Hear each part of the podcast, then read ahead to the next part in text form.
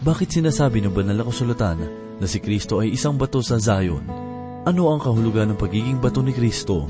Yan ang ating tutunghayan sa ikalawang kabanata ng unang Pedro, talatang anim hanggang ikalabing dalawa. At ito po ang mensaheng ating pagbubulay-bulayan sa oras na ito dito lamang po sa ating programang Ang Paglalakbay.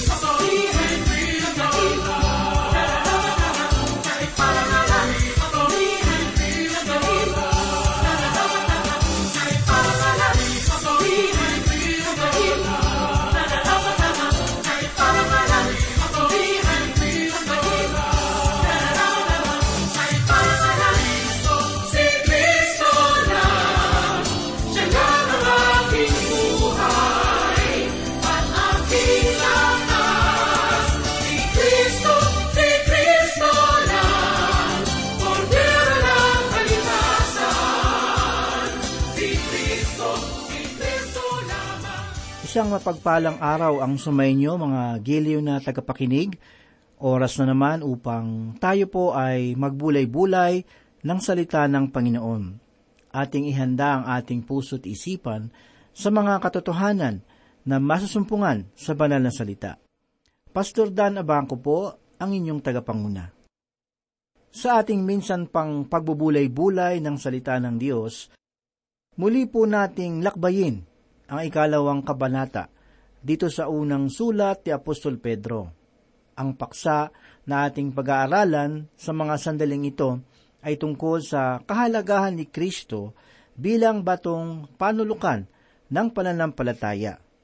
Ito ay nagbubunga ng mabuting kapurihan sa harapan ng Ama, kung kaya't ihanda natin ang ating mga puso sa pagtanggap ng banal na salita na ating hahanguin mula sa ikalawang kabanata ng unang Pedro, talata anim hanggang labing dalawa. Narito at simulan po nating basahin ang ikaanim na talata bilang ating pagpapasimula. Ganito po ang sinasabi, sapagkat ito ang isinasaad ng kasulatan. Tingnan ninyo, aking inilalagay sa Zion ang isang bato, isang batong panulok na pinili at mahalaga, at sino mang mananampalataya sa kanya ay hindi mapapahiya. Sa Mateo 21.42 ay ganito po ang nasasabi, Tinanong sila ni Jesus, Hindi pa ba ninyo nababasa ang talatang ito sa kasulatan? Ang batong itinakwil ng mga tagapagtayo ng bahay, ang siyang naging batong panulukan, ginawa ito ng Panginoon, at ito'y kahanga-hanga. Ang pahayag nito ay mula sa aklat din ni Isayas, Kabanata 28, talata 16. Ganito naman po ang ating mababasa. Kaya't ganito ang sabi ng Panginoong Diyos, Aking inilagay sa Zion bilang pundasyon ang isang bato, isang batong subok, isang mahalagang batong panulok, na isang tiyak na pundasyon. Siyang naniniwala ay hindi magmamadali.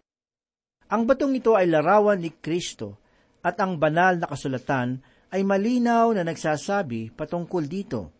Ang sabi naman po sa ikapitong talata ay ganito, Kaya sa inyo na nananampalataya, siya ay mahalaga.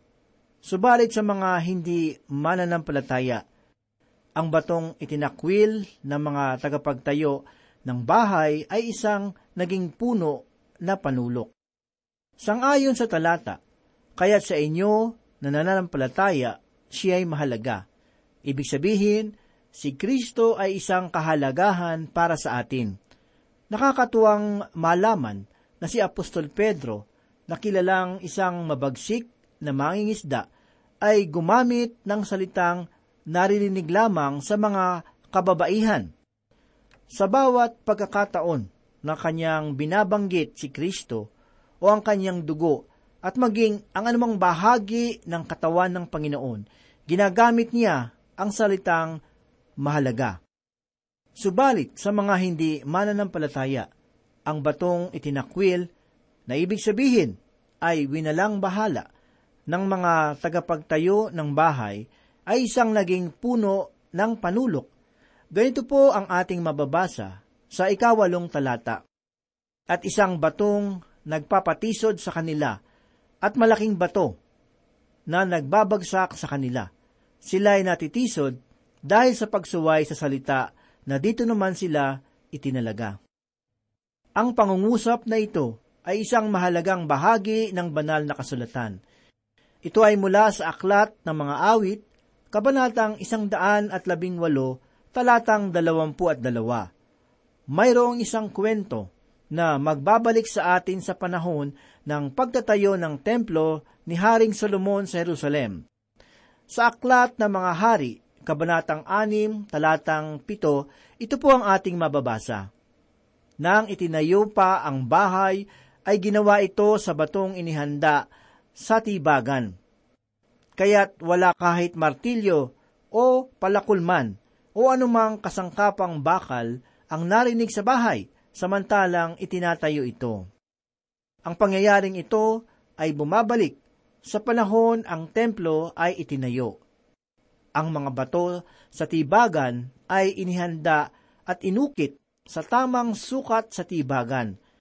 At nang ang mga ito ay dumating sa pinagtatayuan ng bahay, walang maririnig na tunog ng martilyo, sapagkat ang mga ito ay ikinakabit na lamang. Narito ang kanilang kwento. Sa simula ng pagtatayo, isang malaki at magandang bato ang natanggap ng mga tagapagtayo. Subalit, hindi nila mahanap-hanap ang tamang paglalagyan nito, kaya ito ay kanilang inilagay sa isang tabi. Sapagkat ito ay naging balakid sa kanilang daraanan, sa bandang huli, ito ay kanilang itinulak pababa ng burol upang magkaroon ng puwang ang iba pang mga bato na paparating. Hanggang ito ay kanilang nakalimutan.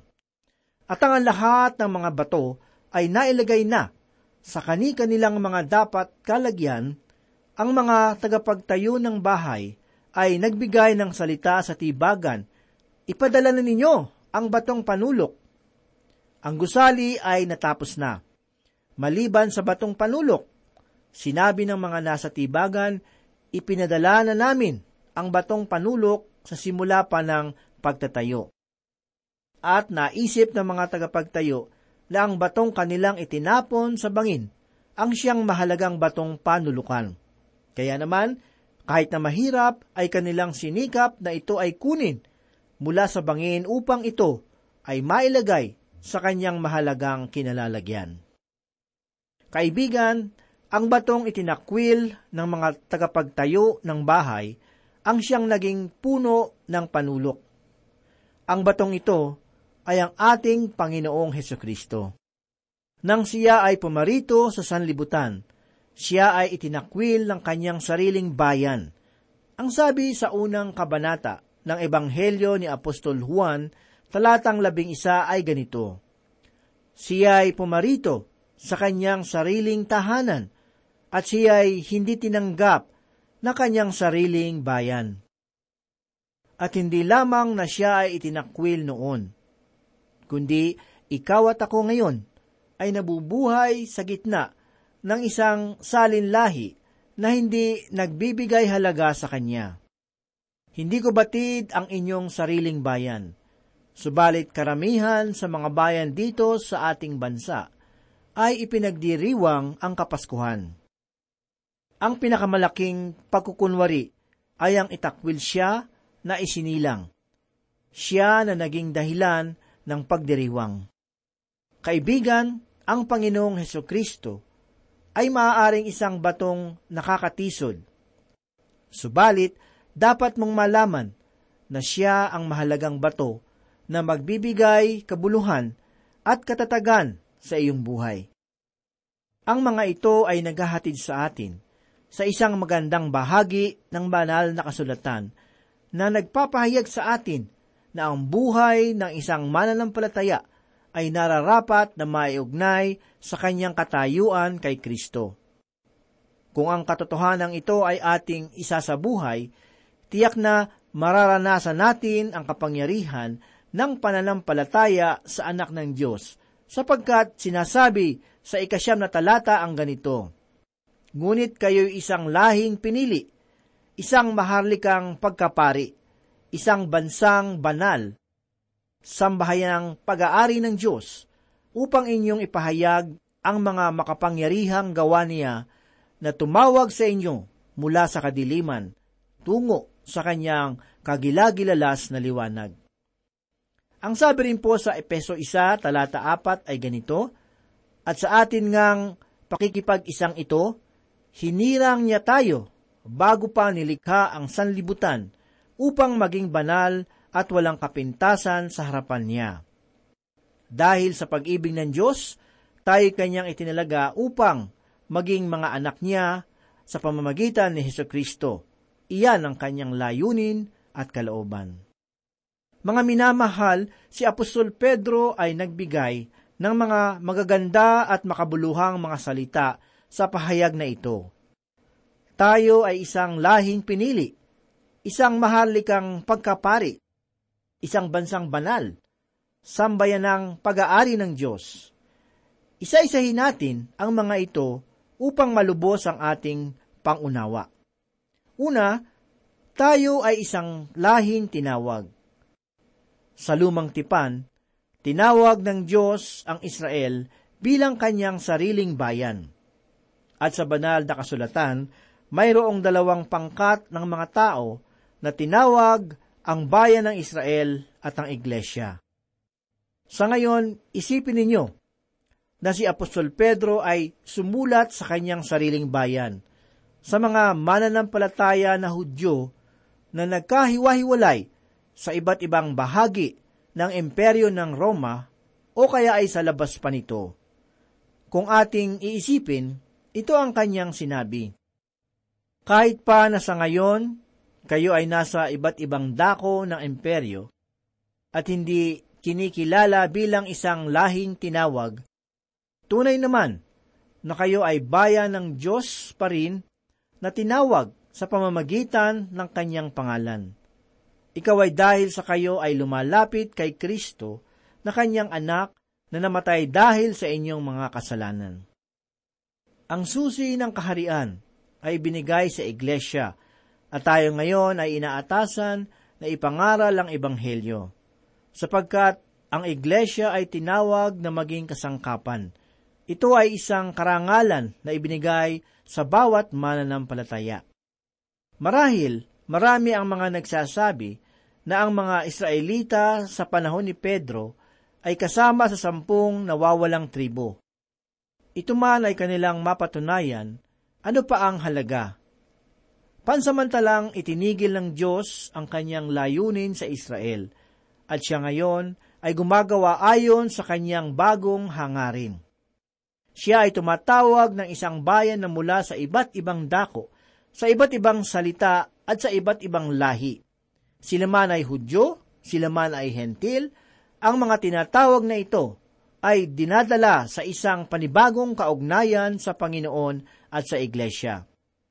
Ikalawang bagay, tayo ay nagtataglay ng isang maharlikang pagkapari. Balikan nating muli ang lumang tipan. Tinawag ng Diyos, una sa lahat, ang bansa ng Israel upang maging kanyang saserdote. Subalit, sila ay nagkasala. Kung kaya't ang Diyos ay tumawag ng isang pangkat mula sa kanilang bansa at ang lahat ng saserdote ay nagmumula sa isang pangkat na ito. Sa panahong kasalukuyan, wala nang kinikilala ang Diyos na saserdote, maliban lamang sa isa, ang bawat mananampalataya sa ating Panginoong Heso Kristo ay isang saserdote. Noon, ang bansang Israel ay mayroong saserdote. Ngayon, ang iglesia ay isang saserdote. Dahil sa tayo ay pag-aari ni Kristo, tayo ay makakalapit sa kanyang presensya. Doon sa dakong kabanal-banalan. Mga kaibigan, malinaw ang sinabi ni Apostol Pedro na tayo ay kabilang sa isang maharlikang pagkapari. Ang ikatlong katatayuan naman ay ito, tayo ay isang bansang banal. Ang bansang Israel ay hindi kailanman naging banal sa kanilang pamumuhay. Katulad ng mga simbahang makikita sa ating panahon. Ngunit, tayo ay mga banal sa ating kaugnayan kay Kristo, sapagkat siya ay ating katwiran. Kung ikaw ay mayroong katayuan sa harapan ng Diyos, ito ay hindi dahil sa iyong sarili. Ito ay nasa kay Kristo at dahil sa Kanya. Wala na akong maisip na mas hihigit pa na kagandahan, kundi ang katotohanang ako ay nakatayo sa harapan ng Diyos dahil kay Kristo Jesus. Ang ikaapat na bagay tungkol sa ating pagkatawag ay ito. Tayo ay sambayan ng pag-aari ng Diyos. Tulad ng isang bata na nagtatrabaho upang kumita, siya ay maaaring magkamit ng isang bagay mula sa kanyang sariling pawis. Gayun naman si Kristo. Kinakailangan niyang magbuhos ng sariling dugo upang tayo ay matubos at makamit sa pamamagitan ng ating pananampalataya sa panalangin ng Panginoon. Ito ang kanyang sinabi para sa mga apostol na ating mababasa sa ikalabing pitong kabanata ng Ebanghelyo ni Apostol Juan, talatang anim. Ipinahayag ko ang inyong pangalan sa mga taong inyong ibinigay sa akin mula sa sanlibutan. Sila'y sa iyo, at sila ay ibinigay mo sa akin, at tinupad nila ang inyong salita. At sinabi rin niya sa ikaanim na kabanata ng Ebanghelyo ni Juan talatang 37 ang ganito, Ang lahat ng ibinigay sa akin ng Ama ay lalapit sa akin, at ang lumalapit sa akin kailanman ay hindi ko itataboy. Sadyang kay ganda na tayo ay ibinigay ng Ama kay Kristo. At kaibigan, ang Diyos ay tumatawag ngayon.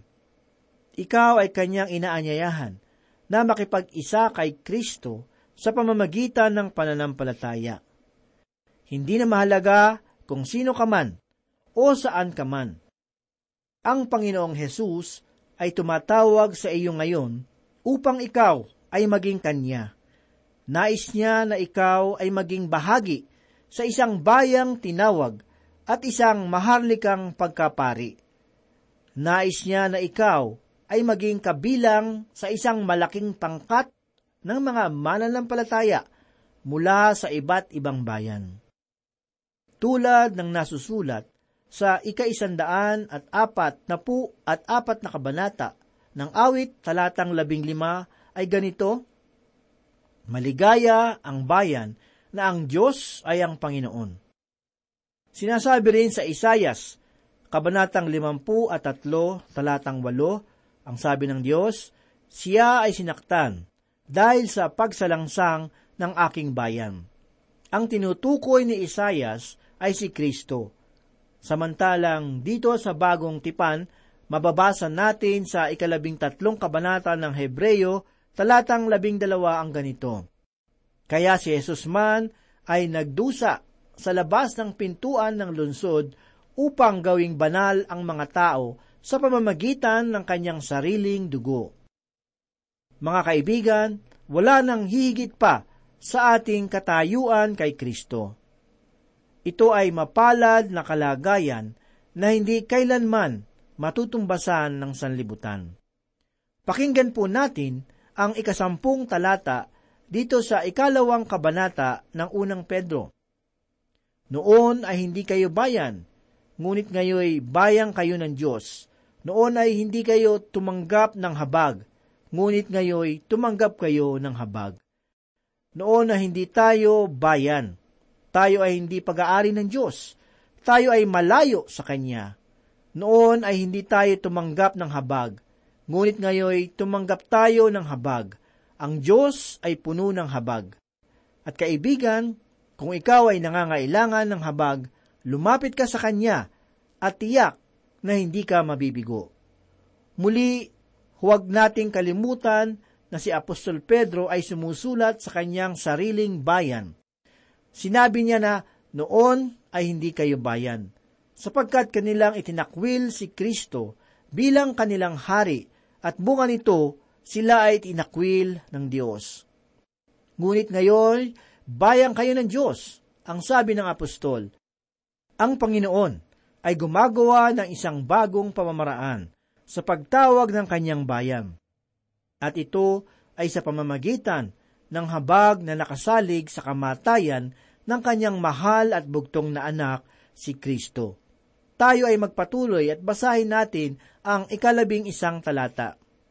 Mga minamahal, ipinapakiusap ko sa inyo bilang mga dayuhan at ipinatapon na kayo'y umiwa sa mga pagnanasa ng laman na nakikipaglaban sa kaluluwa. Sa unang Tesalonika 4.3, ganito po ang sinabi, ibig ng Diyos na kayo'y magpakabanal at lumayo sa kahalayan. Sa unang Tesalonika 5.22 ay ganito naman po ang sinasabi, lumayo kayo sa lahat ng uri ng kasamaan. Ang mga anak ng Panginoon ay magpapahayag ng mga papuri sa Diyos. Sa anong paraan? Sa pamamagitan ba ng mga awitin? Tama din naman ito. Subalit, mas higit mong maihahayag ang kapurihan ng Diyos sa pamamagitan ng pagtalikod sa mga pagnanasa ng laman.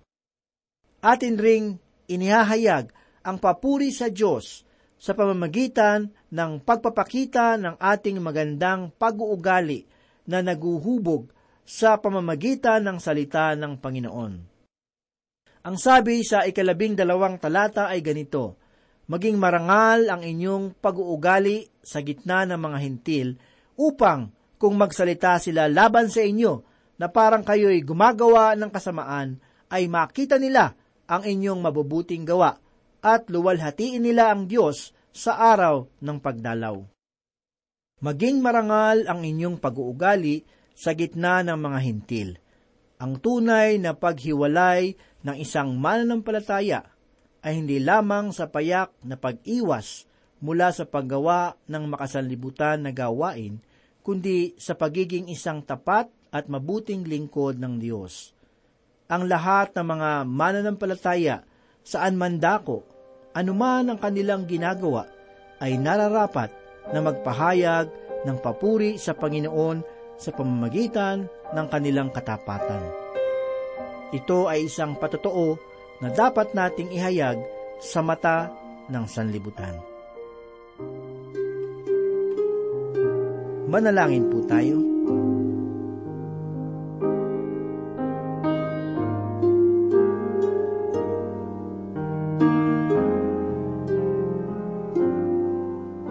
Salamat muli, Panginoon, sa pagkakataong pag-aralan at pagbulay-bulayan ang iyong banal na salita. Ito ay nagdulot kabusugan ng aming kaluluwa. Ikaw ang gumabay sa amin upang maisabuhay namin ang iyong mga katuruan. Ito po ang aming samot dalangin sa pangalan ni Jesus.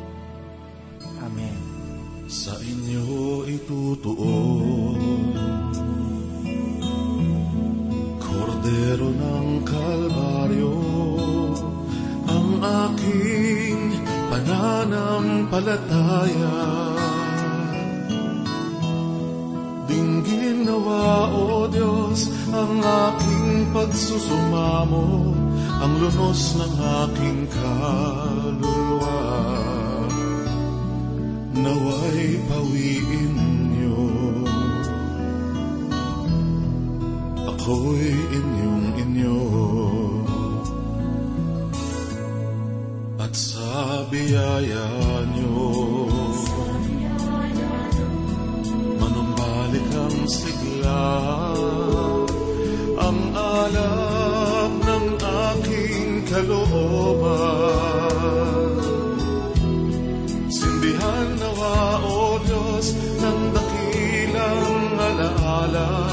ng pag-ako niyo sa aking sala na mag-alay din sa inyo.